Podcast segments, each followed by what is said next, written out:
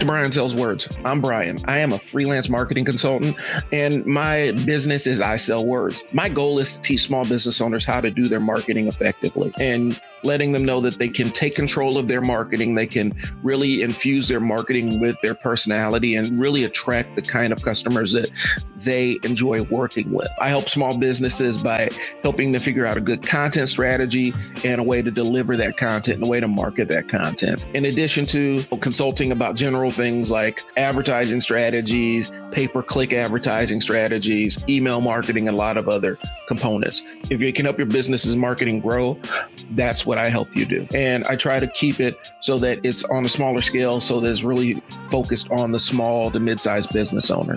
Anyway, on this episode, I decided to bring on my boy Les. He is uh, creative director, CEO of Less is More Productions, which is a digital media company. He does a lot of web design work, web artist, if you will. He does a lot of print design and just provides a full suite of services for business owners, churches, individuals looking to get their message out to the world. It's a very informative interview. The reason why I wanted to do that interview is because I feel like in the social media space, specifically like on YouTube and things, they've oversimplified what it takes to run a business. And not saying that has to be a complex pro- process, but a lot of the YouTube messaging that you see out there is how you can start a business in six months and quit your job.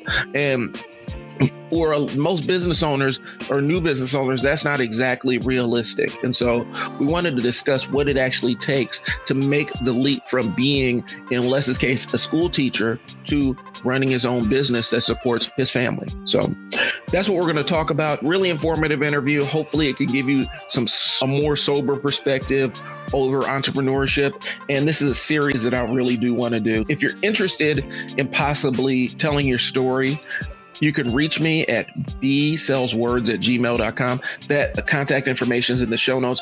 And additionally, I'm also looking for sponsorship so I can keep the independent nature of this podcast running. And sponsorship allows me to do that.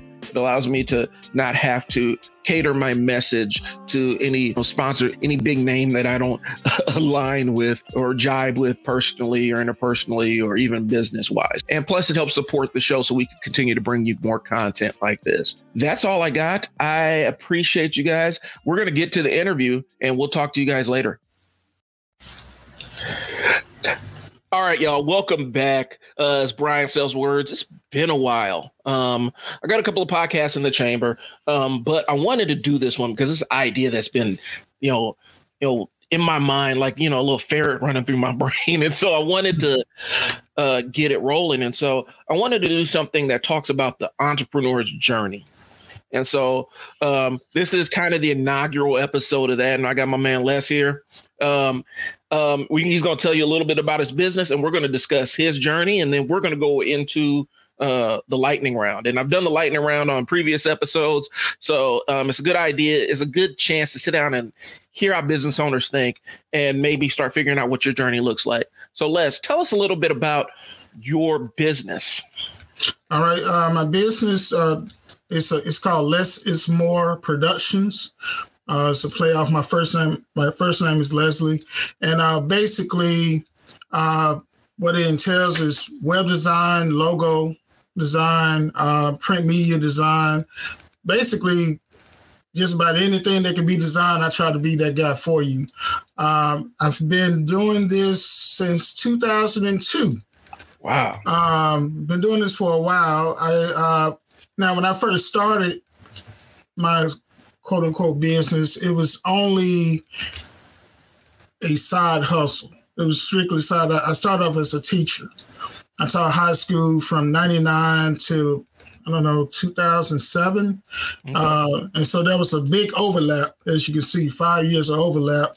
And um, yeah, so that's what I, you know, I've been doing this since then, and, you know, and, and you know, it's, it's steady. Right. And so, you know, and well, you know, you go ahead, but uh, yeah, you know, so steady meaning is doing this. yeah, that's exactly. Um, so uh, you know the teacher um, is fascinating because i did human services or whatnot and that overlap you know for me was a lot longer But um, I guess you know being a teacher, how was that transition? I mean, you know, you had the side hustle running and everything. Right. How did you develop that thing? How did you develop that side hustle into a full fledged business that you could kind of step out into? Well, you know, um, I have a degree in computer science. And so when I started, now let me say this when I was in school, I did not, uh, I was not studying to be a teacher. Mm-hmm. It that just kind of it kind of happened. I really wanted to be like some type of computer analyst type guy. Um, but for some reason, I did not want to leave Mississippi. And all of my job offers were outside of Mississippi, all of them. And playing, you know, paying good money. And so I ended up taking a teacher teaching position. I taught um, this class called computer uh, computer processing, and then also taught some typing classes. And so it really wasn't what I wanted to do. And so that's why I started doing the, you know, the website thing on the side.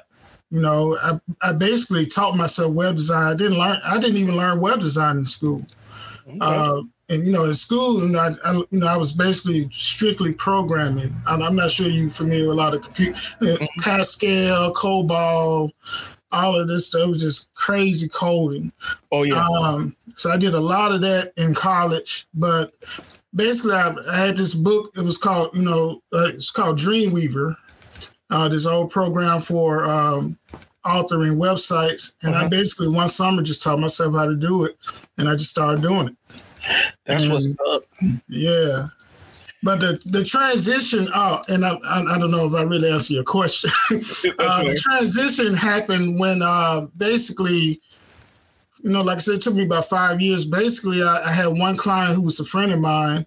Uh, he was actually a uh, he's he's a he's a producer, and he had a lot of reach. So once I did a website for him, uh, he was able to hook me up with a lot of people that he knew, and that's how my business started to grow. So I ended up having over the country, and as my clientele grew, I noticed that I was making more money doing my side hustle than I was as a teacher. And once it got to that point, that's when I decided to make the switch. But it took five years. Oh yeah. you know. And, and I know one of the things we talk about is, you know, being in that ordinary world where you're interacting with with with everybody else. Um, in your social circle and family um, when you started moving more into okay i'm making more money with the side hustle it's time to start looking at branching that into a business what was the reaction in the circle the reaction was well you know um, i was already married and mm-hmm. you know really my wife has you know she was always supportive that was my biggest thing you mm-hmm. know making sure that my wife was straight and that you know because if I didn't get the support from her, I wouldn't be been able to do it at all. And so once I got you know her support, I was good. Now that doesn't mean everything was perfect. Right. I had a couple of months where you know the money wasn't really coming in, and she was like, and I think I told her one time how much I made one month, and she was like, "That's all." I was like, "Oh Lord," you know. Now how we gonna do this? So you know, I you know that was some bumps in the road. You know, I said like that, but you know, you know that's just business, right? And so, um, you know, she was she was good. Now, I, I, I will say this: I had other people who I, you know, I don't know if you want to call them friends or whatever, but I had a lot of people. It, it seemed like they were scared for me. I wasn't scared. I was fine. I knew, you know, I knew what I was getting into, but I had people that went, how are you going to pay for this?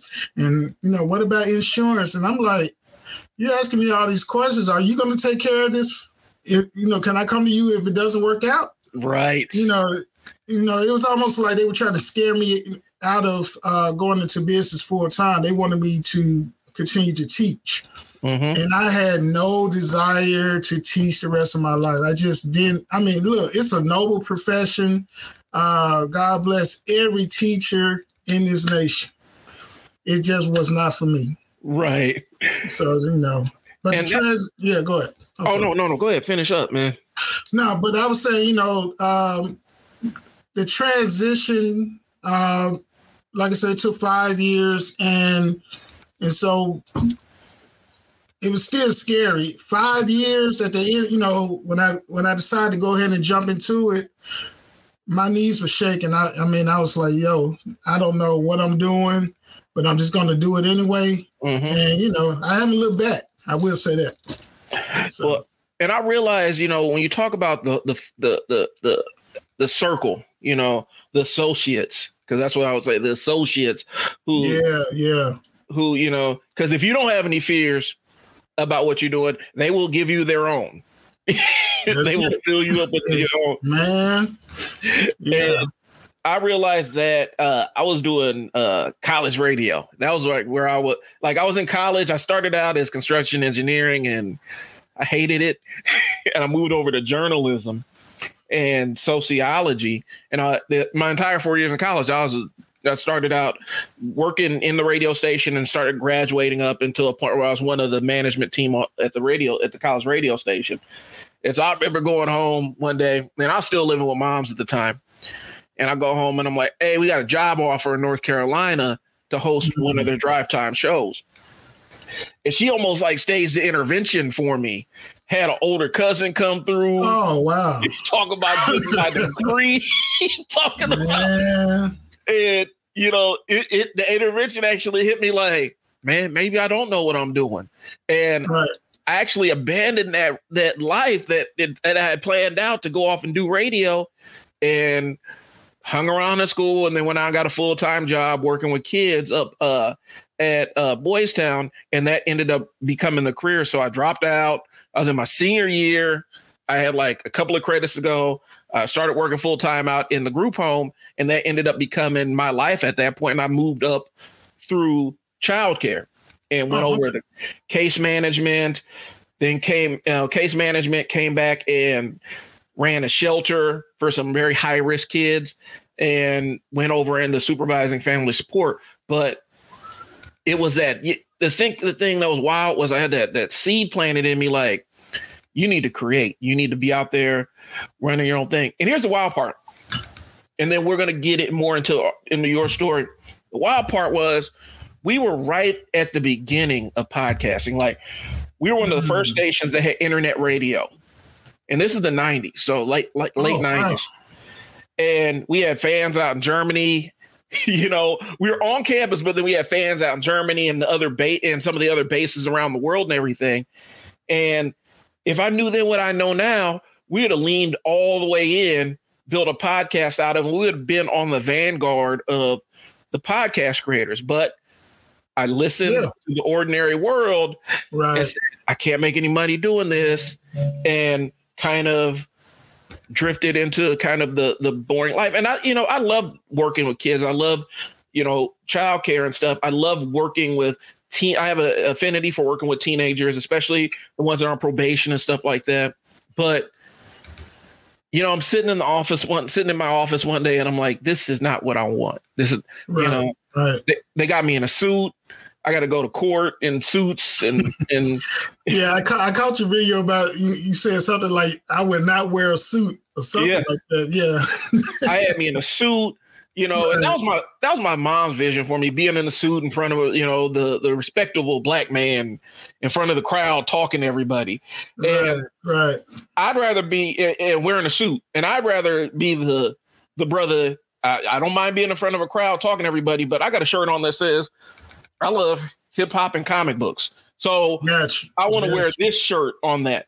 And so um, I started teaching myself. I built my I built a website for Long Boxing While Black. I just did a little uh, what was it a WordPress? I taught myself the WordPress. Okay. Um, you know, and started researching marketing techniques.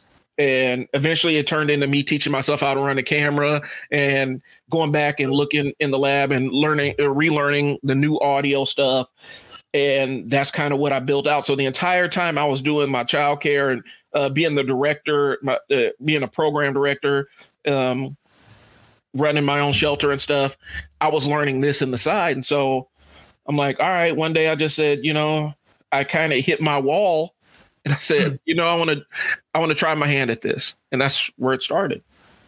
Oh, okay. Man, that's good stuff right there, man. But let's talk about, um, you know, so you're a teacher and you're like, okay, I don't have any desire to do this. Um, was there like a call to action, like where you're just like, where it was something that happened where you're just like, I'm done.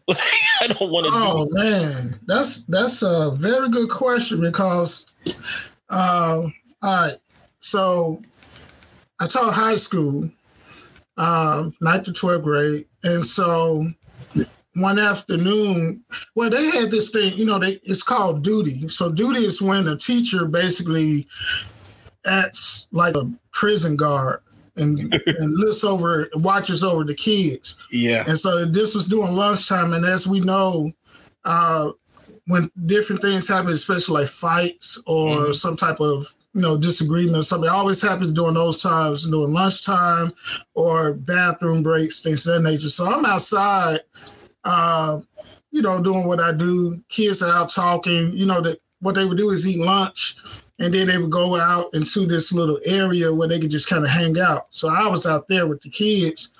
Uh, a couple of guys started started fighting. As the teacher that was out there supervising, I decided to go and get in the middle of it and try to break it up. Mm-hmm. The problem was a couple of other guys came in to try to help the boys out, I, and I'm all in the middle of it, and somebody punched me in the jaw. And even and then for some reason I had like a little blood on my shirt. Now that wasn't the worst part of it. The worst part was when everything was broken up, the kids were roasting me. They oh. roasted me. they started roasting. Yeah, I'm like, what? You know, I mean, I get hit in the jaw, I got blood on my shirt and the, and the kids out here roasting. And I say, you know what? This is not life. Right. And so it was that, I mean, at that point, the light went on. I said, no, I'm, I'm out. Now, you know, of course, I didn't leave that day. You know, it took a couple of years, but that was that was the that was the that was the moment. Yeah. Uh, and I was like, you know, because it was just crazy. Then, of course, you know, there had been other little incidents, you know, fights in the morning, and I never understood that either. You know, um, it's seven o'clock in the morning.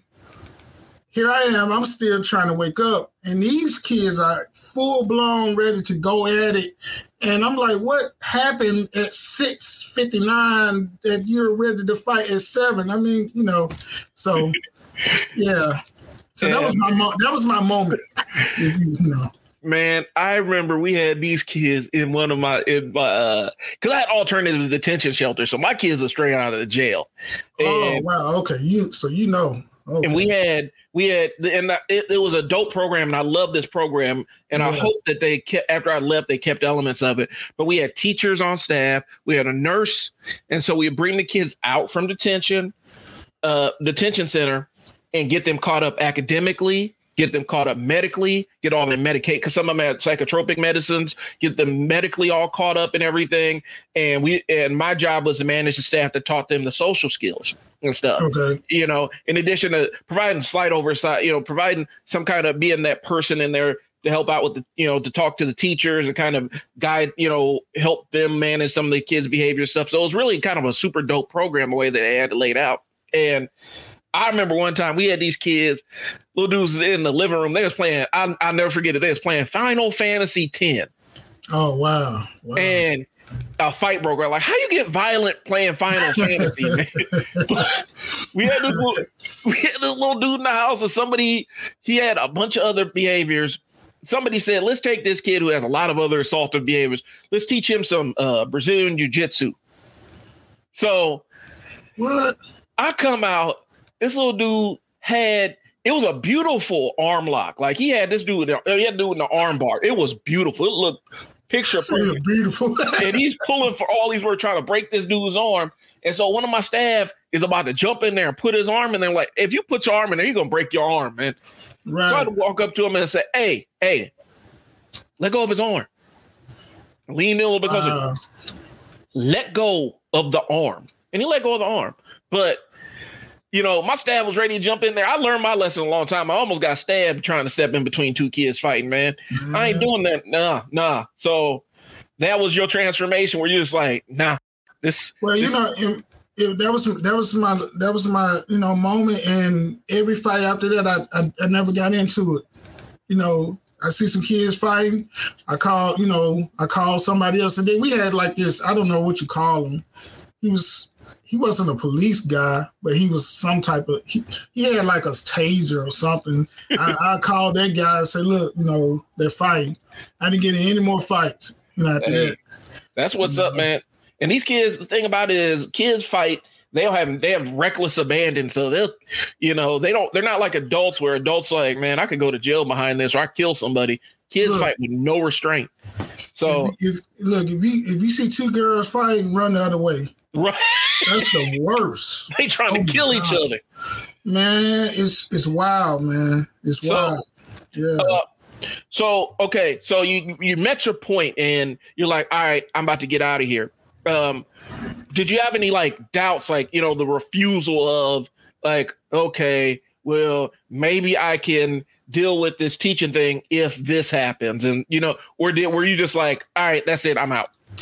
Well, there, I guess I left a couple of details out. So, um, we were, li- you know, my wife and I, we were living in, um, in a, in Clarksdale, Mississippi. That's where I'm from. That's my hometown. My wife is from Cleveland, Mississippi, but you know she moved to Clarksdale once we got married. And um, what happened was there was a lot lot of transition going on. We decided to move where we are now in uh, Southaven. It's it's basically a suburb of Memphis. Mm-hmm. And so uh, when we moved here, my wife was able to find a position in this, you know, she's also in education. So uh, she was able to find a position here in DeSoto County. I was not. So, so after we moved, I was still planning on trying, you know, I said, well, maybe I could teach a little bit longer. Mm-hmm. Uh, so really what pushed me into it was I couldn't find a position. They had no uh, teaching uh, uh, positions in my area, so that that was really the thing that really pushed me into it because we we kind of put ourselves you know out here on a limb when we moved, and so I just said, you know what, we're out here. My wife got a job. I'm doing okay with the business. You know, I'm, I'm, I'm still scared, but you know, let me go ahead and just see what what would happen. And so that was really what pushed me to just go ahead and go full time. But I'm telling you, man, I was very scared. Um, you know, it's one thing to, you know, start a business and you still got your main job. It's another thing when you just say, well, I'm gonna get out here without a net mm-hmm. and just make it happen. And now all the pressure is on you to make it happen to actually feed your family and provide. And so all of this stuff is going through my head. And to be honest, some of the comments that, like I told you, some of my so-called associates or friends were saying were going through my head. Uh, my wife told me even somebody, one of her friends approached her, so your your husband's going to do this, and I'm like, I didn't even know she knew that I, you know, it was it was crazy. So, you know, it's it's it's funny how people react to things you know when you decide to make a bold move mm-hmm. but uh so you have to you have to really channel and block all of that out. And so that's what i did and i you know i went into it. And uh like i said that was 2007 when i went full-time it's 2021 now. Um so i'm here you know. That's what's up. Yeah. Uh, you know, and that that the again, them people will come up, with, you know, they want the best for you, but yeah. they view in your experience through their their their scary lens. Of, yeah, yeah, you know, and in the back of their mind, I'm realizing, you know, especially you know, we in a lot of groups and stuff. Right. Realize that a lot of people will project, you know, their experiences of the world on you and expect you to kind of conform to that. Um, right. And so I'm glad you were able to kind of navigate past that. So um, along the way, did you run into like any any like a mentor or anybody, uh, you know, or somebody you know individual that really kind of helped uh, with with that business piece and growing it out? Yeah, um, I had a cousin uh, who, well, he wasn't full time into to into web design business, but he was doing it. Uh-huh. So he was the one. In fact, um, he was the one that actually gave me uh, it was called Macromedia back in the day. Mm-hmm. Uh, and I think Adobe bought Macromedia, but yep. he had he had all of the Macromedia software, and he was already kind of dap. You know, he had a uh, he went to uh, Alcorn University, and uh, you know he's older than me, so he was already into web design, and he was doing a whole lot of other stuff.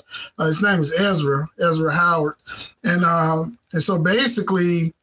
Uh, you know, when I was trying to figure out what I needed to have to get started, he pretty much gave me everything. You know, he get, you know gave me the software he had, and you know, then you know, you know, it wasn't the the way it is now with the subscription. It was basically you got the software, here's the key, load it up, you're good to go.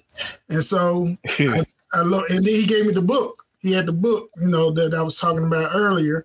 And so he so he was somewhat of my mentor when I first started off, you know, in doing all of this stuff. And so uh, it was a big help because I did not have the money to buy the software.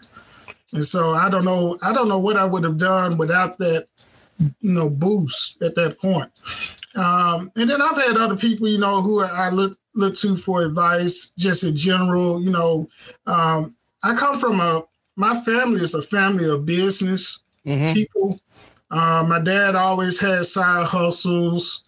Uh, my uncles, I had a couple, you know, I got a couple of uncles who, you know, who are very successful in business. And so just growing up, I saw what it took to be in the in business. And that's why I wasn't really scared of business mm-hmm. because I saw it all in my family. So if you notice, all of the people who were trying to scare me into remain a teacher were outside of family. Right. Family people, you know, they they were cool. They they got it. So I, you know, that was that was a big influence on me, just the way I grew up. Well, yeah. that Adobe suite, that Adobe suite will break your soul, man. Like it, it is, and you can't do nothing. Like you can't do nothing without. It feels like you can't do really anything creative without using Adobe because you know, I know that I can use like Avid. I know that there's a lot of other like video editing so- solutions out there that I can right. pay one and done for. But to get, you know, um, you know, where I can use, you know, Adobe Spark to whip up like a quick, a quick, you know, quick cheap flyer for a, a, a promotion or something, or to use um, Adobe Audition Rush to make a quick video on my phone like it's too sweet. But I remember I bootlegged. we had a CD, we, we had a DVD dude, a dude that burnt that sold bootleg DVDs. I'm like, hey man, oh, wow, okay. Can you, can hey man, can you give me Premiere? Can you give me Premiere Pro? That's how I started out. Uh, right. Uh, if, if people are from Adobe are listening to this, uh, I do pay for your stuff now. Like, oh, right. don't come after me. I've been a loyal customer for four years. Don't come after me now. Right, right. Um, so having that business, that those business people in your family to kind of see that example and model off of it, it, it, it sounds like it was really powerful. Um, yes. Yes. My mentor ended up being, it's going to sound really bad. Um, my mentor ended up being Hustlers Kung Fu on YouTube.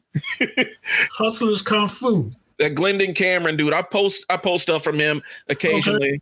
Okay. Um, he started out doing, you know, he started out, I guess, in the storage auction stuff, the storage auction days before storage wars and stuff.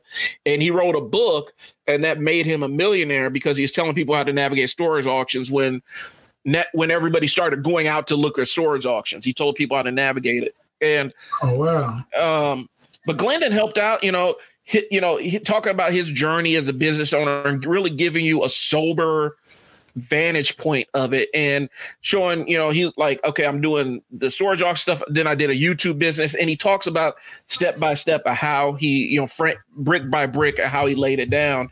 And, you know, he has a couple of other channels um, out there, but um, that's really, you know, that was kind of, it sounds bad, but that was kind of the mentor because I I know a couple of business owners, but at the time when I was making that decision, I didn't have that rapport with them to go talk to them. Right. And, and so, um, you know, the mentor could come in any way, shape, or form. You just got to be ready to receive the message when they let you know. That's, right. Right. Uh, right. So, so met with the mentor. Um, when you started, and I know I, I know a lot of business owners go through this.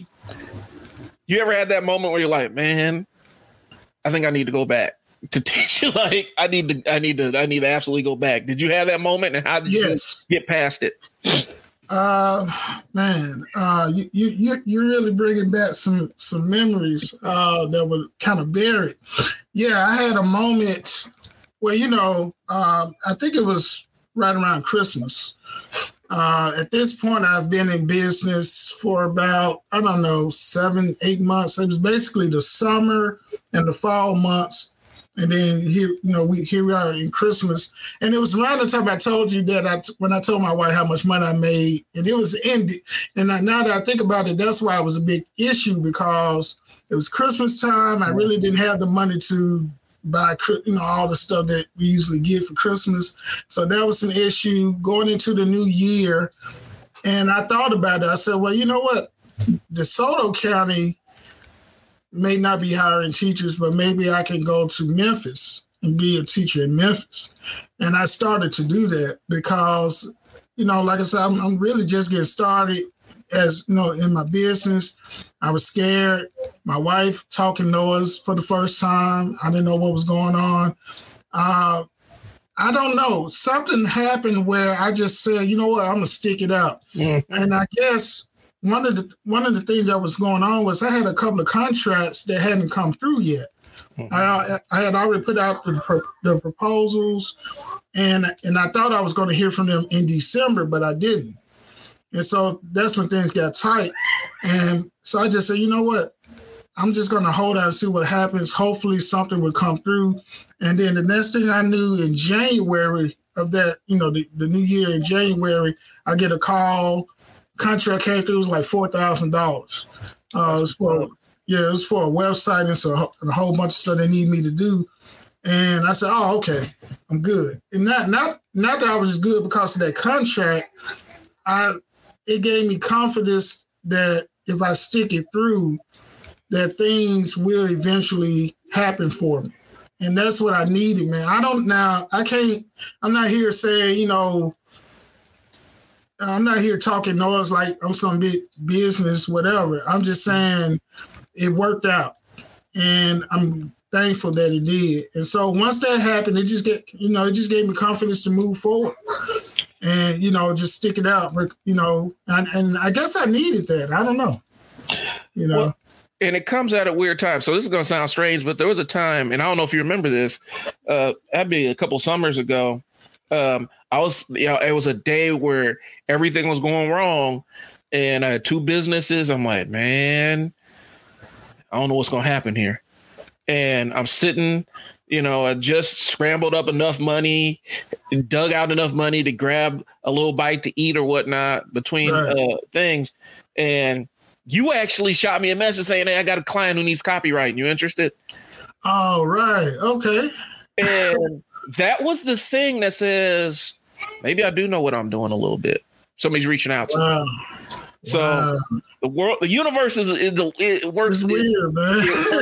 but it was wild because I was I was literally like, you know what? Let me get on here. Let me go see if I can go find because I know I can. I know I can manage a shelter. I know I could do be a, a suit be because I'm director level.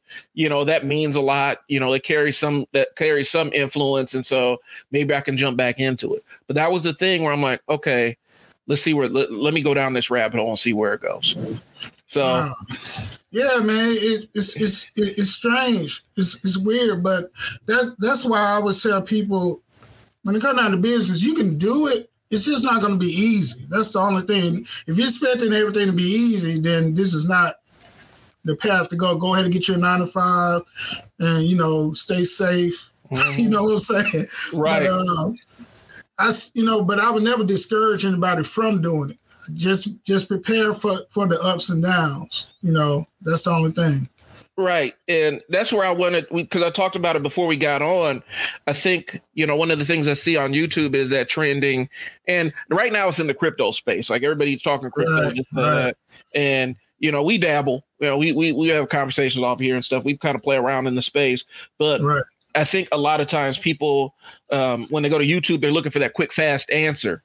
And yeah, especially you can go to YouTube. There's no shortage of videos that say how I quit my job and started my business in six months. And as a business owner, that ain't realistic to me, especially unless you've started a business before or you have direct sales experience. Right. Stepping out on that precipice is not it don't it doesn't turn around like that. You need about you need about 2 to 5 years so that you can actually learn, you know. So because the first thing is, you know, and I'm gonna I'm gonna throw out a little bit game, then I'm getting back onto the the the the checklist. Mm-hmm. I realized that you price yourself too low. Regardless of what business you in, if it's a service business, you price your services too low because you thinking like a, a client or customer. Right, right. And you you comparing the price of what you're doing based on what a customer feels, the pain they feel in their wallet, based on instead of looking at okay, this is how many man hours, materials, uh, you know, my time, my experience, my expertise. You're not charging anybody for all that. All you're doing is just getting your your your gas and your experience and your your materials covered. And then at the end of the day, you wonder why you don't have any money. And I think exactly these business channels don't do a lot of people a service on YouTube because they don't really keep it real with them. They don't keep it real and say this is about this is about three to five year five year grind, man. Um, before you start really seeing before you start seeing those coins come in. And there are 10 year business owners that are learning something new about their business that's going to train. They're learning something today, right now. There's a 10 year business owner right now that's learning something today that's going to change the way that they do their service delivery and their pricing for right. the next 10 years. So it's not a quick, fast turnaround. And I think that's the thing that's missing on social media is that somebody was there to keep it real with people. Yeah, you know, it's funny you said, you know, we're both fans of Chris Do, Uh-huh. And um and, and really I over the past couple of years of listening to him, I'm just learning about earning a profit. You know, because all of these years I thought I was doing okay because I was able to charge whatever I charged for, you know, a website or a logo.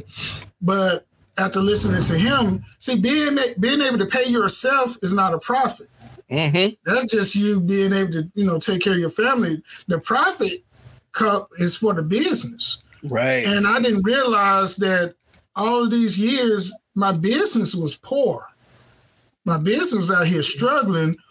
Yeah, okay. Oh, and really, it kind of goes back to uh, I had a guy. He was actually one of my clients, and he he actually told me this. I thought he was hating when he said this. He said, "Les, uh, basically, you own a job." And when he first said, it, I took offense to that. He said, "I'm like, I own a job." You know, because I was trying to tell him, you know, what my business was about and some of the things that I could do for him. And he's like, Les, you own a job. And so for I mean, for a minute I thought he was hating, but I saw what he was saying because that's what I was doing. You know, when you own a job, basically you're working for yourself and you're paying yourself, but the business, you don't have anything going on with the business as far as being able to expand and hire other people. I mean, which goes into what you were saying, because you have to be able to make a profit in order to do these things. And when you price yourself too low and you know, and you worry about the what they call sticker shock, mm-hmm. whatever. You worry about that type of thing, then you know you, you cut yourself short. Absolutely. So, so yeah, man. So that and these are things I'm still learning. By the way, I, I, I do not have it all together. I'm about to turn this into a consultation. I'm gonna treat you. I'm gonna show you a resource real quick. Okay. So, um, I'm gonna show. I'm gonna show this to you. Um, there's this book, and it's not just a book. It's a. I mean, he has an entire podcast and everything built around it. But um, it is called Profit First by Mike Michalowicz. Okay. Um, a fantastic listen. If you get the audio book, it's a great listen. Uh, he has a podcast and all this other stuff. Basically, it's for business owners, and it shows you how to structure your your your your your accounts and everything and structure the way that you you allocate your money so that you have money for your operating expenses, money that's your regular take home pay, money that is your quarterly your quarterly profit and money for your taxes. It tells you how to keep money in your business while still paying yourself to make sure your business is fully funded, but make sure that you're getting a, a, a regular check for yourself. Um, it's a fantastic book. If you ever get a chance, um, I would you know, it's on Audible. I would check it out, man, because uh, okay. It's the way I set up. Um, you know, the you know for for the basketball business, it's the way I set up our accounts, and it allows me to allocate money, and I always know what our operating expenses are, and if my operating expenses grow too big, I got to cut expenses so that right. I can make sure that the business is paid, make sure that you know we have profit, you know, make sure that it's profitable for everybody, including the business. Um, but um, it's really a step by step way to break it down. And so you see, it says profit's not an event, profit is a habit. It's a habit. Yeah, I like that. I like and, that.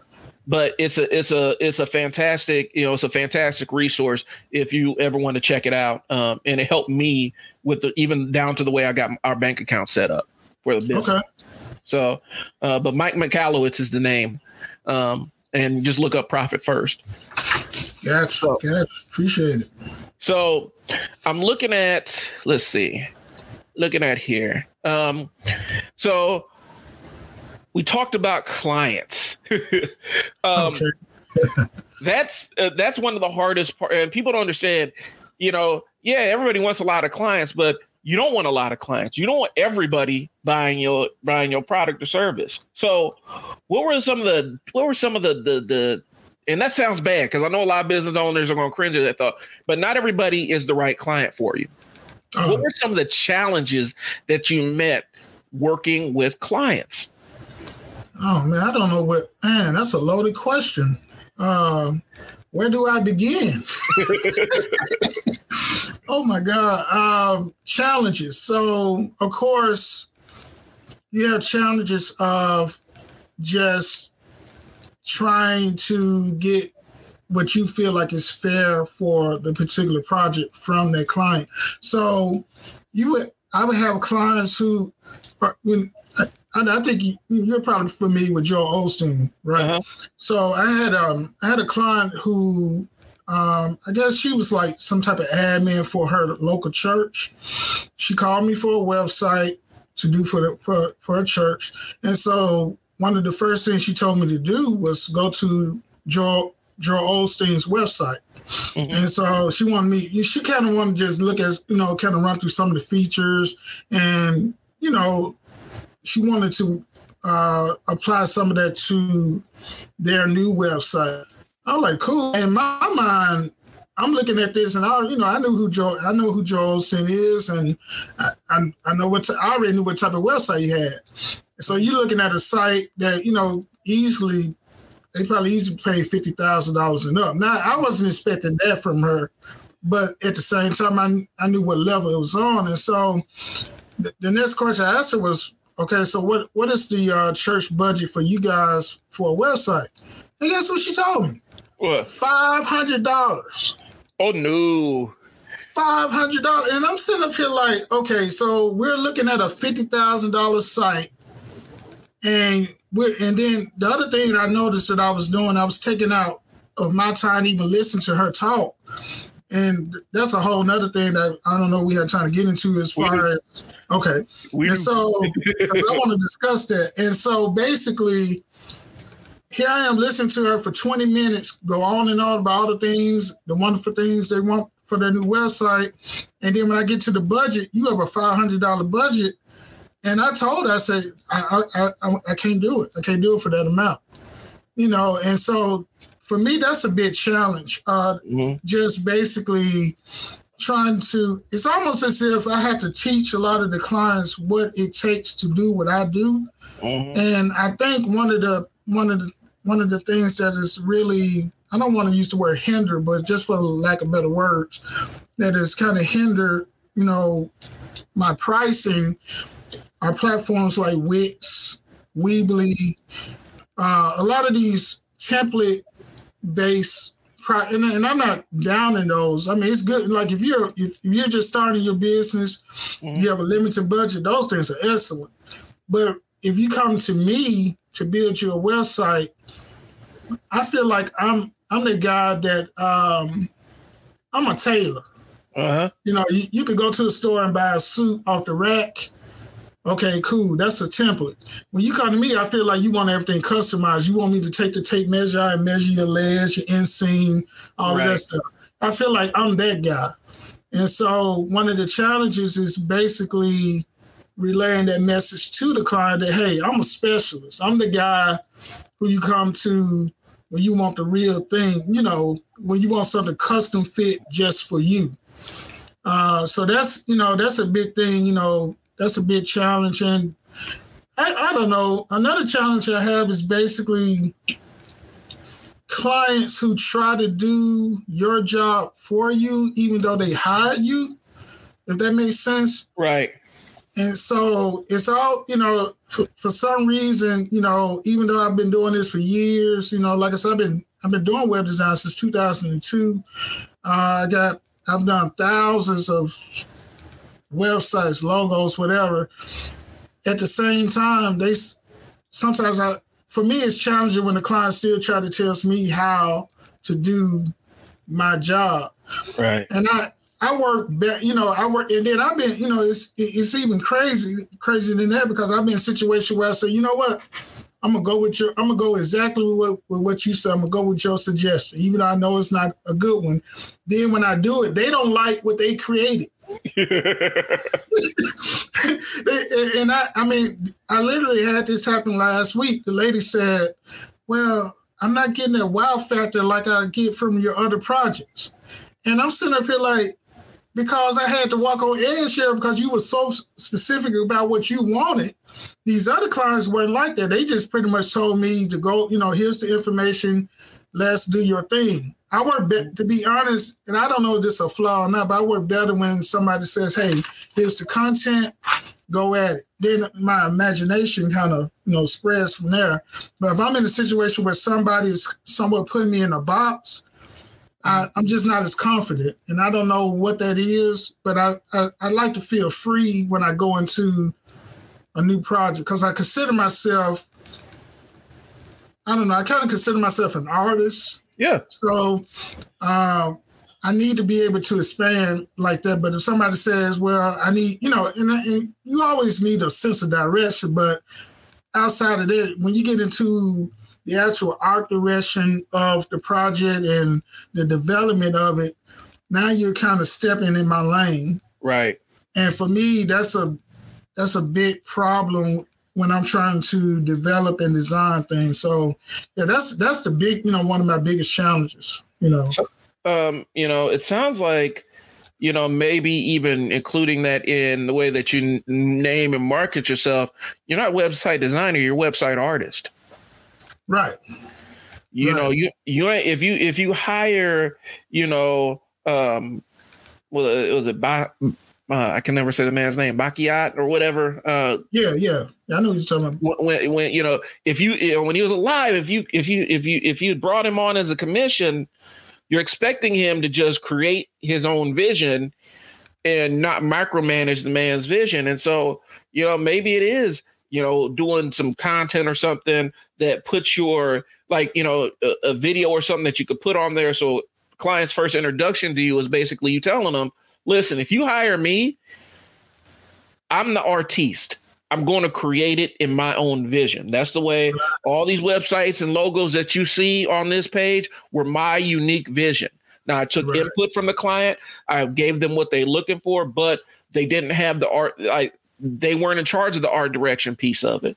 Um, right. you know maybe you know creating that that that category that lane for yourself where it's like i'm a you know i'm an artist right. and um you don't you know there wasn't nobody standing over michelangelo's shoulder saying hey man right right hey, hey man that color is off you need to probably remix some colors and you know um yeah it sounds like you had that that that issue where you know people are coming to you expecting you know, a Wagyu beef hamburger.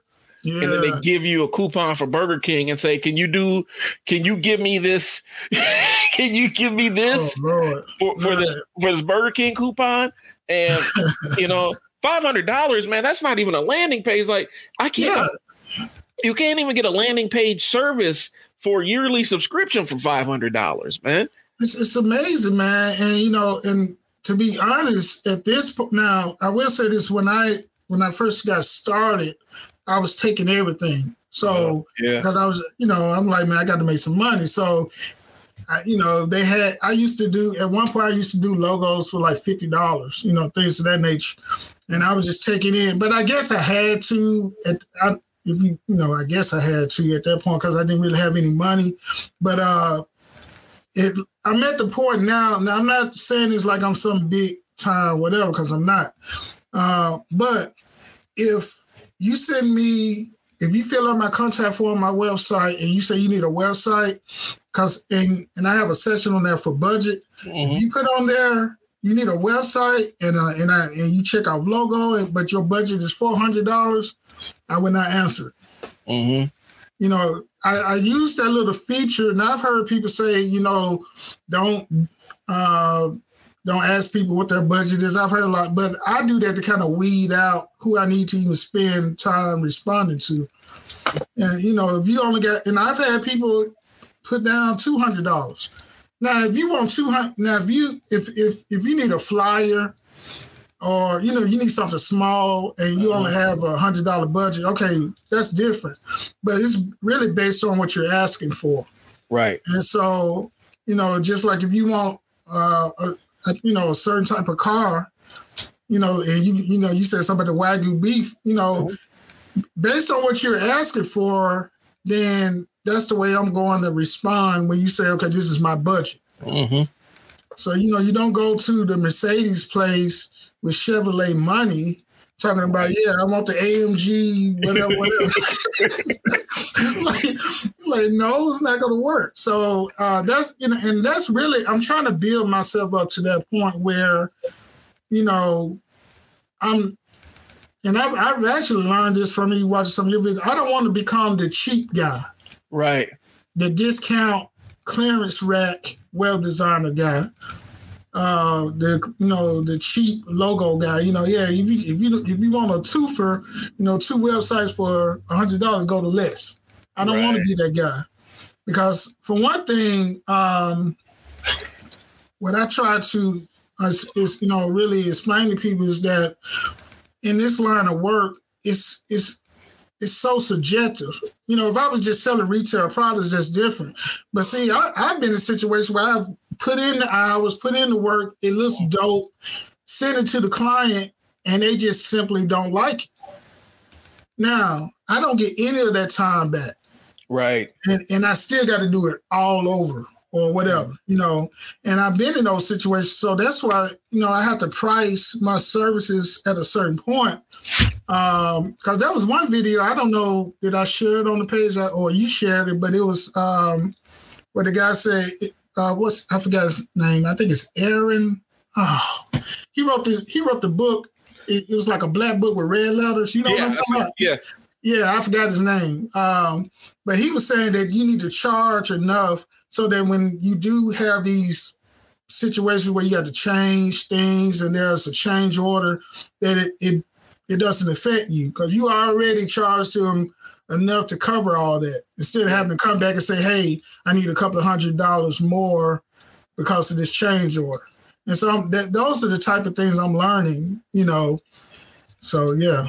Well, and I was thinking about this. This is an idea I was kind of toying with, and I was trying to figure out how to do it because I'm trying to get into, you know, not only doing podcasts for me, but you know, marketing and doing podcasts for other people or whatnot. Right. And I'm trying to figure out the best way to list what the what it is. And I'm like, you know what? Maybe talk about the positive outcome that the podcast has had for somebody. And so maybe, you know, in the portfolio, sharing like this website generated X amount of dollars or generated yeah, new, generated this much business for this person. So they're seeing the outcome. So when they step into you, when you get, you know, hey, I got, you know, I got five thousand dollars and I'm going to micromanage every step of the way. You could say, hey, man, I did this website for this price, this amount, and it got these results. So you're already showing them in, mm. in, in your portfolio. This website done generated ten million dollars for this person. So the the the the the value that you're getting is already built in. All you gotta do is just step back and let me work. Right. I like that. Yeah, that makes a lot of sense. So we are, you know, we're talking about the the, the client piece of it, um, and I want to, I, I do want to ask you. Um, what would be you know from a pricing standpoint because i know what my advice to new business owners is when new business owners, when they stepping out and getting their first couple of clients, what advice would you give? Them? Because I, I want to hear your advice, then I would throw in what my advice would be. But when a new business owner is deciding on a pricing for a service, um, how do you think they should go about pricing that service out? That's a good question. Um, I would. This is where my approach was to find out what the market is for that for my service. You have to do it. Well, for me, I had to do a little research. Mm-hmm. It's a little easier now because there are so many people out, you know, on YouTube and all this. Uh, when I got started, YouTube wasn't. I don't even think it was a thing yet, really. Or it just got started, and so um, I would say for, for, if you're just starting out, find out what the top guys are making. Um, and then you know find out what the cheap guys are making, and then the you know split the difference. Now that's me saying it. Uh-huh.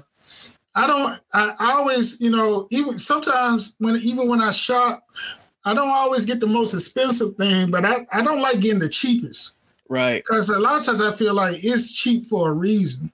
Mm-hmm. And so you got to realize that people, even though you, you have a lot of people that, you know, they like to shop in the clearance rack, but you got a lot of people out here who don't want the cheapest thing.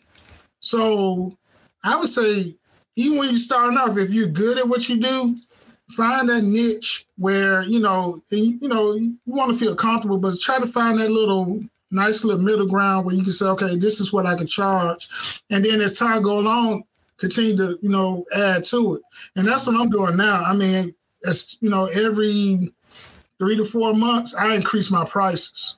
That's what's up. And so yeah, I, I keep going in because even now, man, to be honest, I have too much work.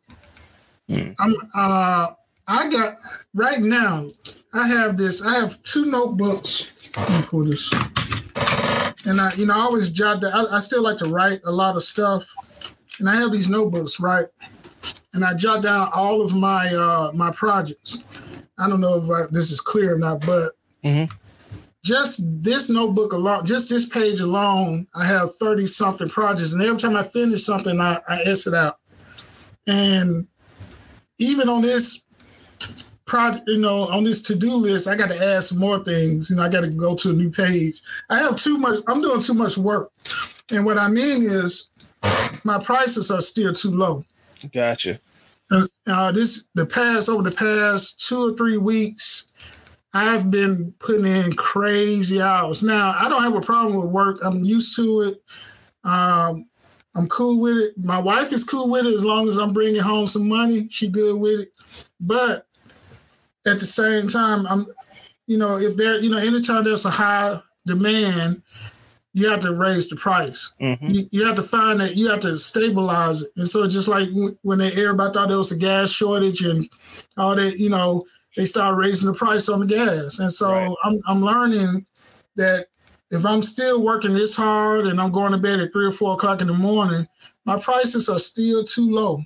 And I need to start weeding out some of the you know, some of these people that are, you know, want their prices at a certain point. And you're going to always have somebody who doesn't mind paying the high price. Mm-hmm. Uh, and, and if I can say this real quick, I just had a situation earlier this week where a guy wanted me, uh, he wanted me to give him a quote on some, uh, it's like a, it's like a super, I call it a super banner. It's like a big banner. I gave him the price and he was, you know, he's kind of fussing at first, like, man, it's going to cost that much. And then I said, you know, I explained to him, you know, what I need to do for it. And then I guess he thought about it. And and after, you know, like 20 minutes later, he called me back. Okay, man, let's do it. Because one thing about it, I've already done work for him before. Uh-huh. And I knew I had some leverage because he, you know, he doesn't want to try to find somebody else, gain trust in that person, uh, you know, he doesn't know what type of, you know, service he's gonna get from a new guy. I'm I'm here. Right. You know, you right. know I'm gonna do it right. I'm gonna, it's gonna look good. I'm gonna do it tight. I give it up, you know. you know so you know, I, I, knew I had a little leverage in that situation, and and that and I would say that to new um, business owners as well. You know, when you're pricing your service, know what you got You know, if you're good at what you do, be confident in what you can do. It's going to pay off. Uh, and so, you know, uh, well, let me cut it short. I'm, I'm saying a lot. No, that's good. No, this is this is all fantastic information. I know yeah. one of the things I ran into with mine is, um, you know, a couple years ago, I took you know because i was with you know i one of the things i got to do is stop generalizing so much and start specializing in some areas and you know, I was trying to do copywriting and that goes into writing and all this stuff. And long story short, I got a, I got commissioned to ghostwrite a book. Okay. And you know, somebody's autobiography. Now, without spilling too many of the the, the behind the scenes things, um, this was a person who his experience was kind of alien to mine. Um, you know, from my experience and stuff like that. And so I wasn't able to get a full perspective of where this person was coming from. And a lot of times, and I took it at a discount because I needed the business in my right, mind. Right. Um, that was not, that probably was not one of the best business moves I've made because you know since i didn't get since i wasn't really connected as a as a writer i want you know as a writer being a writer is, is still art is still you're kind of tied to the artistic side of it. As a writer, you know, I got to feel passionate. I got to feel passionate about the thing I'm writing. Right. One, um, I have to feel like I have some firsthand experience, so that when I'm talking, I can kind of speak in their voice as opposed to my own. And there's a lot of disconnect there.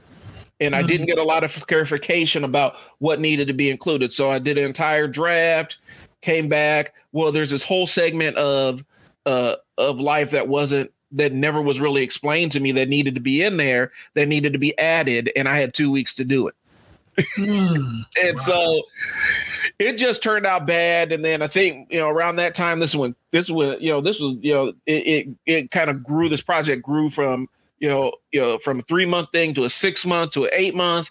And uh, you know, this was you know, COVID came down. I think my wife got came down with it. My kid came, my son might have got hit with it. Oh, uh, wow. and so I had to have this thing delivered. And like I said, if I would have just quoted, stuck by my guns and quoted the price that I initially said, I wouldn't have had the project in the first place. But I lowered my price and and and and took on a project that I wasn't super thrilled about. And I think a lot of new business owners sometimes you just got it. Sometimes you just need the money. You're going to take a project regardless. But not every project is worth not delivering what your what your vision is because here's the thing not only do you have somebody who may be not completely satisfied with what you did but then you have to do the emotional mental game of mm. can i actually do this yeah. What am I doing? I didn't deliver what I was what I wanted to. And it didn't have anything to do with you or me or anybody. It was it wasn't the right fit yeah, at the beginning. Mm. And that's where I would tell new business owners don't be afraid to throw out that high price if it's if it's a, a, a something that you're not entirely sure about or something you don't want to do outright and walk away from that client that doesn't fit. You know, don't be afraid to do that. Yeah, that, so, that's good. That's good. So, all right. So we are kind of, we're we're hour in. Um and I think this this is this is this is a lot of really solid information. Um so with your business now, what do you have planned for the future? Oh wow, that's a that's a great question. Um, I'm expansion. Um, I eventually, you know, ever since I've been in this in this thing, um, I pretty much worked out of my out of my office. This is my office here, mm-hmm. my house. Um, but I do want to get to the point where I I want to have a a central place that I could call my own that I can go to other outside of my house only because there there are situations where I you know now because of COVID you know I don't I haven't been meeting with anybody but usually when I have to meet with a client you know face to face you know we would meet somewhere like Starbucks or something like that mm-hmm. but I do I think I need to have a place where you know, of course, I, I don't bring people to my house, so I need to have a place where I can, you know, meet them and have you know have my office there, just a central hub. Mm-hmm. Um, and so, again, this goes back to what I was saying before. The business has to make a profit in order for me to lease a, you know, lease a building. And I think you know a lot about that with your experience. Um, and so I have to, you know, so I want to, I want to grow in that area. I want to be able to. Um, I have a guy that uh, that I use a lot to help me out on some projects, but I want to, I need about two or three, two or three guys like that. So I want to, you know, basically just overall grow. Okay. I want to multiply myself, if I can say it that way. That makes sense. Yeah, you hire yeah. you hire other people to kind of to scale more or less. To, yeah, scale. Yeah, that's the word I'm looking for. Yeah, and exactly. duplicate it. Yeah, so I get I get that piece of it. So, um, and are you looking at taking on any other any other conquering it? Because you have a lot of different forms of media that you that yeah. you create in. Yeah, um, you know, actually, when I started my business, I'm, uh, you know, the name of my business is Less is More Productions, and I call myself Productions on purpose because I noticed a lot of other guys they would call themselves um, whatever, whatever design, X Y Z design, or uh-huh. you know, I didn't want to. I didn't want to put myself in the box. I just want to be creative. Mm-hmm. And and actually, man, my vision is you know, you know how you watch a Marvel movie or whatever, and you see all these logos and company. You know, it's because they hire so many different companies to do a lot of different things. You know, uh-huh. 3D rendering, all this stuff. I said one of these days I want to be one of those logos. This is my logo, by the way. Anyway, one of these days I want to see this logo as you're watching the opening or closing credits of a movie. Okay. And you know they and whatever in what now maybe I need to pinpoint in what capacity that would be, but I want to right now I'm just create I'm just creating a lot of stuff and I probably need to I don't know. I, have been listening to your, you know, a lot of your content. I probably need to start specializing in that area too, because right now I'm designing. If it could be designed digitally, I'm pretty much designing door hangers, banners, logos, websites, and I don't know. I, am thinking that I need to maybe, you know, shorten it up a little bit because I know some guys all, all they do is websites. That's it. Mm-hmm. And then I know some people they only do websites for certain type of entities. You know, all, all we do is church website. All we do is small business. Mm-hmm. You know, and so there is a benefit in being able to do that. Say, hey, I'm a specialist in this area. So I'm I'm I'm, I'm exploring that. You know. Well, and I would ask you, you know, what gives you life? What gives you what what projects give you life? What projects do you work on that don't feel like a grind to you? And that would probably be where I would start. The things you love doing the most, and then outsource the other stuff. Gotcha. Gotcha. Yeah. Um, yeah, I'm with that. That's where I'm at with the you know with I sell words. I started as a copywriter, and I realized that I like writing. I don't specifically I like writing, and I don't mind creating um, if I, you know, the businesses I have, I love my businesses. And so the clients I'm working with, I love their businesses. And so it's not hard for me to create media for them. Yes. But just for Joe Blow off the street who's looking for somebody, if I don't have that rapport with you, it's hard for me to create it. And so I realized really quick that being an internet copywriter wasn't where it's at because I got to be able to write stuff that even if I'm not even if I'm not enthr- uh, enthralled by it, I got to right. write. Right. And so, you know, I was like, I'll play around with video. The thing that's always been that bug in my mind is, you know, that radio thing. We could have had a podcast, and we could have right. been we could have been the black mm. in the black Joe Rogan. Exactly. I was thinking that when you were talking about it earlier. I said, man, you started in the nineties. Yeah. Oh my god. The black yeah. Joe Rogan. I could have been, you know, and this has been the format that I've enjoyed the most, the, the podcasting piece. Now, the problem is my ADHD will fire up and my podcast end up being my solo podcast be this spiraling you know, I start out talking about one thing and a thousand other things come into play. Yeah. And so it's figuring out the best way. But, you know, it's really, I think this is the medium that I really want to drill into. And so, um, you know, and I and I have a passion for teaching people. So I think Yeah. my niche, and I even went back and changed stuff on my website and changed the language around and saying, I will teach you how to market your business using podcasts and YouTube and things along those lines. So it's a combination of collaborative services Right. and some very specific kind of done for you services. But I wanted to get away from where people wanted were expecting me to do it for them.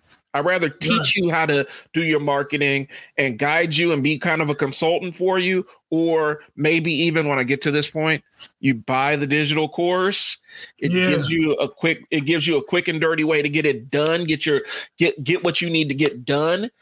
And Right. then leaves room for you to expand. So as you graduate up to that next level and needing more knowledge, you know, maybe there's another thing I can create that's a little a deeper dive into it. But you know, a quick guide that gets you started right away. You know, I'd rather teach you and then maybe podcast. I'd rather teach you how to do your marketing and then, you know, help you design a podcast as opposed to this done for you stuff. Because it's done for you services for me. I don't know if that's the move. I don't know if that's where I want to be. Right. Yeah, and I and, and- and I've been looking at something like that too. I, I really want, you know, I'm right now. I, I am not a what you would call a content creator. Uh-huh. Even now, I'm a little uncomfortable on camera. You know, I'm just I'm just admitting that. But um, eventually, I want to get to the point where, well, some I want to do something similar to what Chris Do does, where he doesn't really break down into he doesn't you know get into well i guess he does have videos where he get into how to design stuff but he has a lot of videos on just the overall philosophy of business and his overall approach Mhm. to doing certain things on how to be profitable and things of that nature. And he's and i look at him as as a teacher. He's somewhat of you know of a virtual mentor for me now because he brings in so many experts, and I want to, you know, I want to eventually get into that space as well, you know, and that's why I'm, you know, soon I'm going to be leaning on you on that, you know, because I told you even my, you know, just simple things like camera quality. I have a, you know, this cheap, um, you know, cam that I bought, you know, webcam, and you know, and I can see the difference, you know, just things like that, you know, putting, you know, investing in the proper things to really put myself in a position where I can effectively, you know, uh, do content creation. So that's that's something else I want to, you know, look into uh, eventually. Let's do it. Let's do it. Let's Yes. figure out. Let's book a time. We'll set up another meet. We'll set up a subsequent meeting that's not going to be recorded, and Right. Right. let, us plan it out because I do think that there's a lot of creatives out there, a lot of design, like uh, because I think this is the you are in the field where you're going to see a boom, where there's going to be a lot because there's going to be there's more demand for content, there's more demand for a web presence, um, right. And there's more DIY people that want to learn all the aspects of it so they can implement it themselves. You know, um, I think that there's a there's a very strong land for it. So let's figure it out. Let's put our heads together and let's let's Yes, come sir. up with something. So. All right, let's move on. Let's let's go ahead because I we're a little bit. You know, this is where I uh, I had a couple more things, but you know, I think we covered all the. We actually in, in through conversation we covered all my points. So Okay.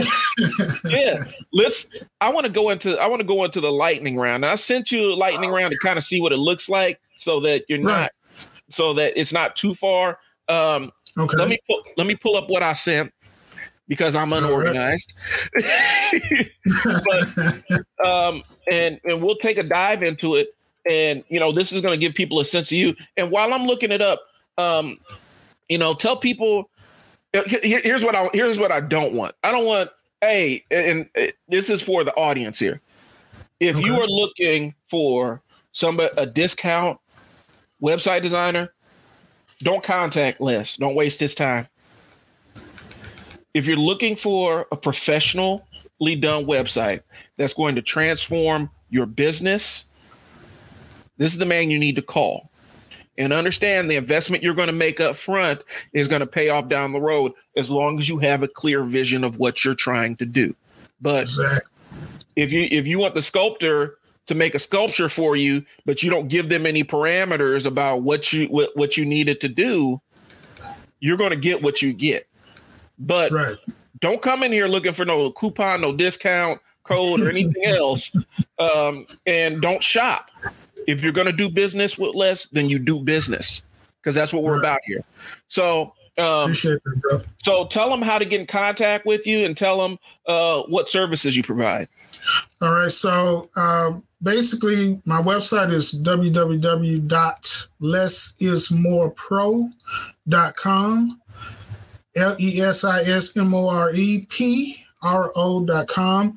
Um, I provide website design, logos, print media. Print media uh, basically covers anything that can be printed or not printed. Uh, sometimes I um, I design something strictly for Instagram. Mm-hmm. Um, just basically social media. Um, I'm even doing what I could like to call enhanced flyers and business cards where I add a little animation to it. Uh, and I'm still perfecting that piece of it, but I've, I've done a few and it's, it's turned out pretty good. And so if you go to my website, lessismorepro.com, uh, you'll be able to see, get to all of my social media. I'm on, I'm on Instagram, Twitter, and Facebook. Those are my main. Well, I have a look. I have a YouTube account, but mm. you know that's that's that's something else. We have to we got to build that up. Yeah. And so um, yeah, that's how you can reach me. All right.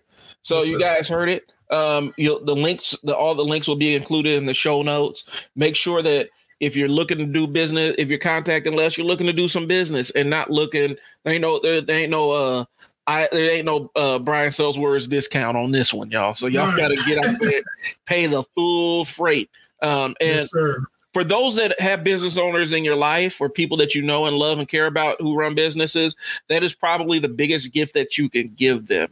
Pay full freight and let the right. business owner decide when they give out a charity when they give out a, a freebie service. Um, you know, a lot of people want to help business owners, but they want to do it on their own terms. And sometimes, if you're just helping somebody just on your own terms, it's not really help. It's just making you feel better about yourself. That's so, it.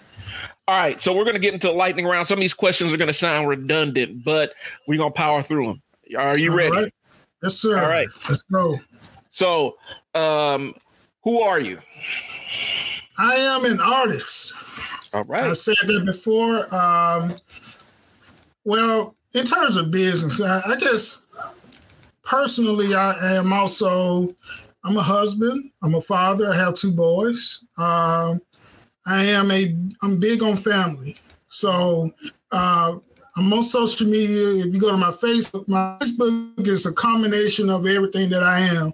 And you're going to see a lot of posts with my wife and the kids. And then I'm going, you're going to also see a lot of the things that I do for my, for my clients. So uh, if you want the full picture of who I am, you can go to, you know, you'll see it on my Facebook profile. But that's, that's me, family and business. All right. Yes, What's sir. your favorite book right now? You know what? It's a book that you actually put me on, Blue Ocean Strategy. I'm All still right. and, and, I'm still in I'm still reading it and uh, I love it because it really talks about not being so concerned with the competition, but really focusing on in on what you do and really you know expanding the, your space and not and competition is not even a factor. So i'm really I'm, I'm i'm i'm already applying a lot of those strategies to my business. Appreciate it man. Oh you're welcome. So yes, let's jump back. So what's the what's the last book you've read and summarize it poorly? Uh there's a book by this author uh, ray kurzweil called the age of spiritual machines. Mm-hmm um, that's not a that's not a normal book to read, but it, uh, it goes into this thing called singularity. Basically, it just talks about uh, living in. A, and this book was written in '99, I believe. Uh, I bought the book around 2004, um, and it took me a long time to read it. So just you know, but uh, basically, it talks about. I don't know how to. I don't know how to describe something poorly, but I just describe it as computers becoming conscious, and they believe they they are the computer believes that it's alive or maybe robots. It's almost like reading a reading a prophecy on you know that we're we're living in the age of iRobot, the Will Smith movie. Remember that? Yeah. Yeah, it's, it's really talking about that. And this guy wrote this in 1999. He was basically going through the years. He has like a, a timeline of when things supposed to happen and the way even our cell phones work now on the money on the money. And moving forward, you know, he goes into two, uh, 2029 and what you know what we're supposed to see during that time. So it's a very interesting book. The Age of Spiritual Machines. Sounds like he, he he's Neo Neo yeah, one Matrix. right. Neo does yeah. iRobot. yeah, man, it's, it's it's an interesting read, man. But if you're if you're into that type of uh, that type of space, you know, I would I would suggest you know checking it out. All right. Yeah. So what's your what's your current hustle and what is your side hustle? Uh less is more productions is the hustle, man. That's okay. my that's my hustle. Uh side hustle. I in addition to all of the tech things I do, I am also a musician. Uh, I actually play organ and piano for a church, and so if you want to call that a side hustle, that's my side hustle. That's what's I've, up. Yeah, I've been a musician since I was probably 12 years old. Yeah. You know what's wild? I fell down a rabbit hole of watching musicians react to uh, people on YouTube. And yeah. you know, I'm watching the last one I saw was um and there's this young lady from Japan. She's okay. playing uh she's playing the drums she's doing the drum part from have you ever heard this song and it was on good it's gonna i'm about to nerd out here um guitar hero 3 the song that played over the credits DragonForce through the fire and flames oh yeah you got me on that one man. all right uh, i'll send you the video to take a look at it but okay uh, from a musician standpoint, I don't have a ton of musical experience. I played instruments, I got my guitar and stuff, but I am nowhere near anywhere any any good at it. Um, watching musicians react to this young lady play these drums for one of the most difficult songs I've ever seen live. I'll send you the link so you could just kind of see what she's doing. Um, right. But and the guitarist who, who, who's from DragonForce, he's actually huge on YouTube, where he actually okay. he actually reacts to people doing cover versions of his song, and he's like he's like really cool about it. Like you know, he, wow. he was, he's all supportive of everything and really excited for them uh, because his guitar solo is absolutely insane, and um, the reason why they put over the credits on Guitar Hero 3 was because the song was so dang difficult that even on easy, the song's almost impossible to play oh, unless wow. you have a bunch of experience on it. Um, but that watching musicians react to, you know, I saw one where uh, a guitar teacher reacted to Prince playing "My Guitar uh, Slowly Weeps." Uh, mm um, and just watching his awe and his expression about you realizing that how how he's like how and it's it's, it's really he's cursing all the time but he's like how the bleep did he do that oh my god you know his, his mind is blown watching prince play this song and so I fell down that rabbit hole watching musicians react to stuff on YouTube. It's dope. yeah, yeah, man. I, I look, I've done. Look, I've been that musician, you uh, know, like reacting to stuff. So yeah, I know exactly what you're talking about. Um. So what is your big marketing question? Uh, that's a good question. Um, for me, it's more how can I consistently attract the type of client that I want? Okay. Through my marketing.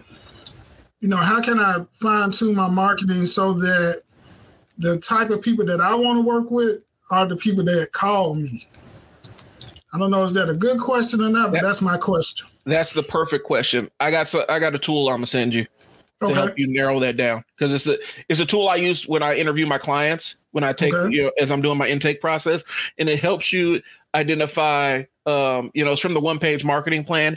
It helps you identify your dream client and how you're going to reach them and how you're going to do the follow up and all the other stuff. It lays it all out so you can write it all down and allows you to focus in on the type of client that you want to serve and the client that you want to attract. So I'm gonna send that to you after all we right. get done here. All right. No problem. What's one life changing piece of advice that you can give somebody?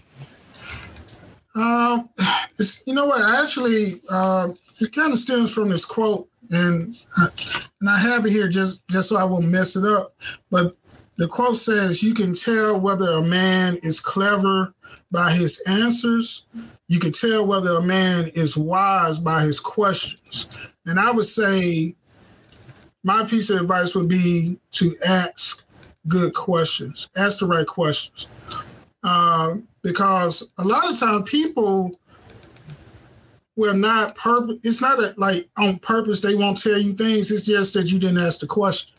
Mm-hmm. And so they either don't think about giving you this advice, and you can't just sit back and say, "Hey, nobody's helping me," this and this and that. And that's this is why I like what we're doing now because even some of the questions you ask, it, it kind of brings something out of me that I didn't even think of.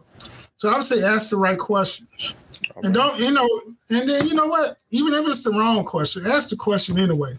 Mm-hmm. You know, um, and if I could say, you know, share this, you know, kind of funny story. When I was in college, I noticed, uh, and I'm a graduate of Jackson State University, by the way, home of the Tigers, the I love. Yeah, anyway. That's what's up. yeah. Um, yes, sir. So when I was in college, I noticed that in a lot of my classes, the, the professor would, would be going over some things, and I didn't know what he was talking about.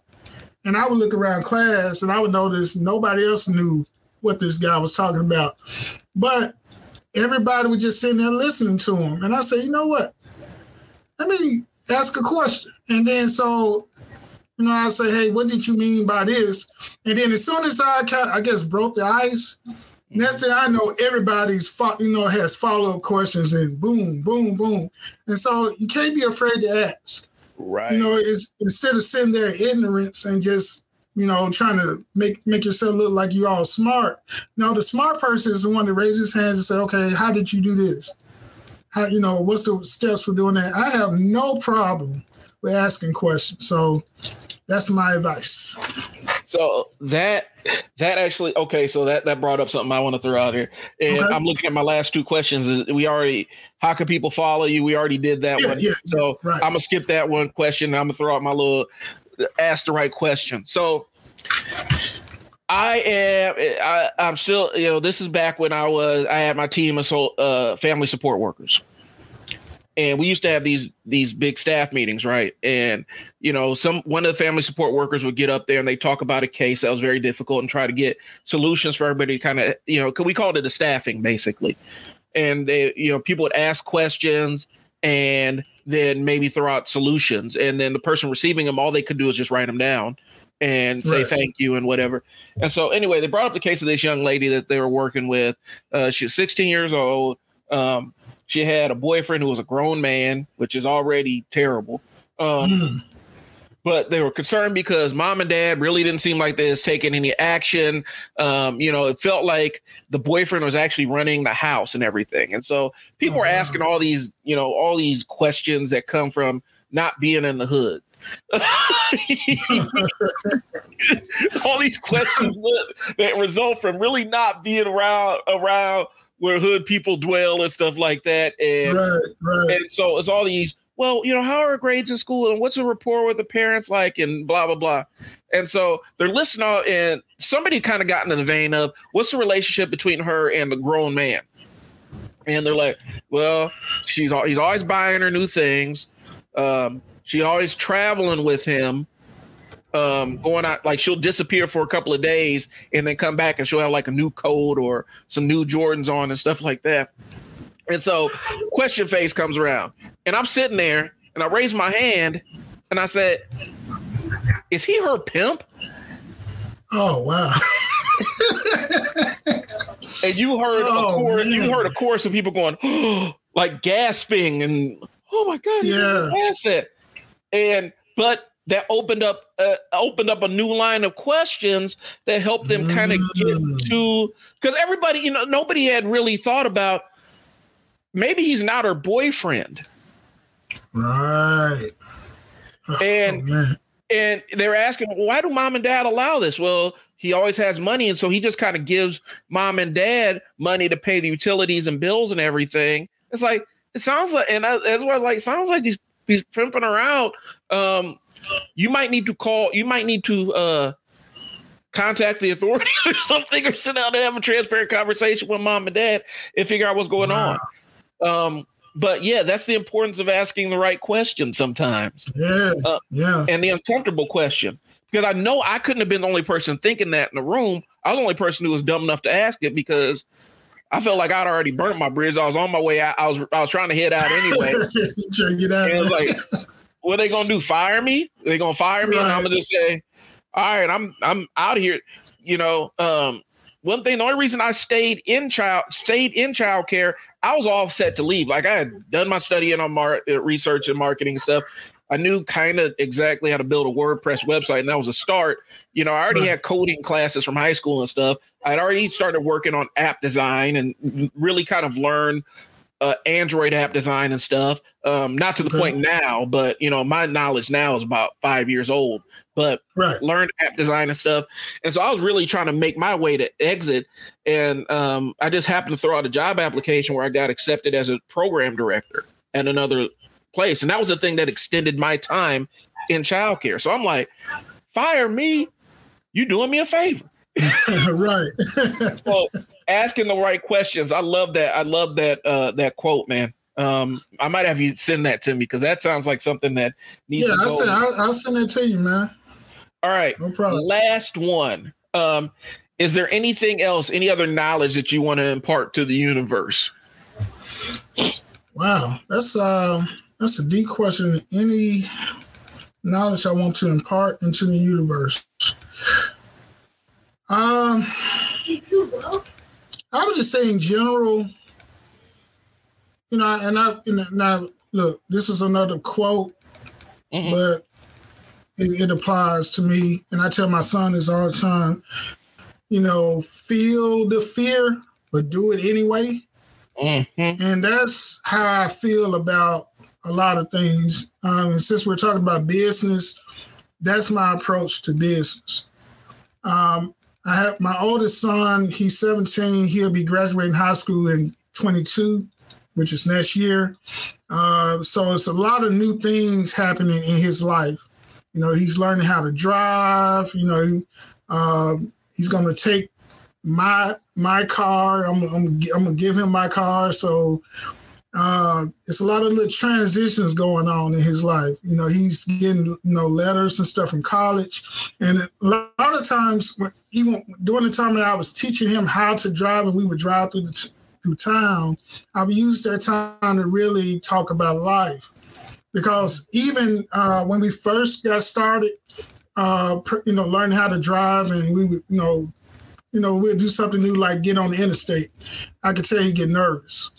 But one thing I was telling him is, I say, life, you're going to have various stages where, when it's your first time, you're going to be nervous, but you still got to do it.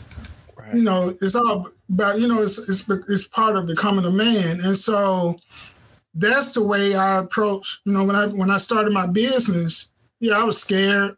I didn't know what I was doing. Um, some of those things did come to my mind how I'm going to be able to consistently pay bills. You know, I need new clients coming in all the time. I don't know what, you know, who these people are, but they got to keep coming. So these things will come through my mind, but I say, you know what? Uh, you know, if I want to build something, I have to go ahead and do it and step into it. So I would say, even though you may be a little nervous, a little scared to step into it, go ahead and do it. And you know, just like you said, the universe will find itself to you know re- reward you for that. Mm-hmm. And you know, I, I saw you know it's something that uh, a friend of ours, uh, Raphael Barlow, he he put a quote by Myles Munroe. It says something about the universe will reward you for being you. You know, And so I believe that when you step out into who you are, because you do have a, a particular set of skills, and there, there must be a purpose for those skills. And if you act out on that, you know, you would be rewarded for, you know, being who you are. So, all yeah. right. I like that one. I like that one yes, a lot. Sir. All right. So, um, thank you for coming on the show. I appreciate it. And man, I, I enjoyed this, man. I did too. So look, look as, far, as far as being, you know, being scared to do it anyway, this is part of I had to do that just to be on here now because I, you know, I don't. This is this is the first time I've done something like this uniquely, you know. So I just want to throw that in there. So I appreciate it, man. Really do. Well, and here's the thing: this is gonna get you, you know, because I'm a, you know, it, this is for y'all listening. This is gonna be behind the curtains look, but also kind of tells how you use podcast to market. So, you know, the podcast, the link for the podcast and stuff is gonna be up on my website uh, we're going to be posting. I'm probably going to take the audio piece of this and break it down and make it a wave form and post it on Facebook and stuff. Um, but the link's going to be in the show notes and it's going to expose more people to what you do. And the thing is, if somebody's sitting there watching and like, man, I like the way Les thinks, I got a project I need to hire him on. They're going to get a full sample of who you are and what your perspective on designing stuff is. Mm-hmm and right. now you've answered all the questions. You don't have to answer any more questions. Now you can just get to work. Now you don't they don't have to ask around about you because they know who you are. So this is an important piece of that content strategy. And so we're gonna share this far and wide. Um, I appreciate your time. Um, there's a couple of things I want to touch base on, but we're gonna do that off all, all the world don't need to see all that stuff. Right, right, right. so, um, but I appreciate you for coming on. Um, Less is More Productions. Make sure you check them out. The link is in the show notes. Um, this is Brian Sells Words signing off. Uh, I will be back at you with another episode. I think I have a couple in the chamber that are more focused on uh, specific elements of marketing. And so uh, I'll be cutting those and be posting those. But um, if you want to get in contact with me, the email is bsellwords at gmail.com. You want to get in contact with Les, you're going to see his stuff in the show notes so that you can click right on it. Yes, sir. Um, so um, that's all I got. I'll holler at y'all later. Thanks for tuning in. Brian sells words. If it don't make dollars, it don't make sense. Talk to y'all later. Peace.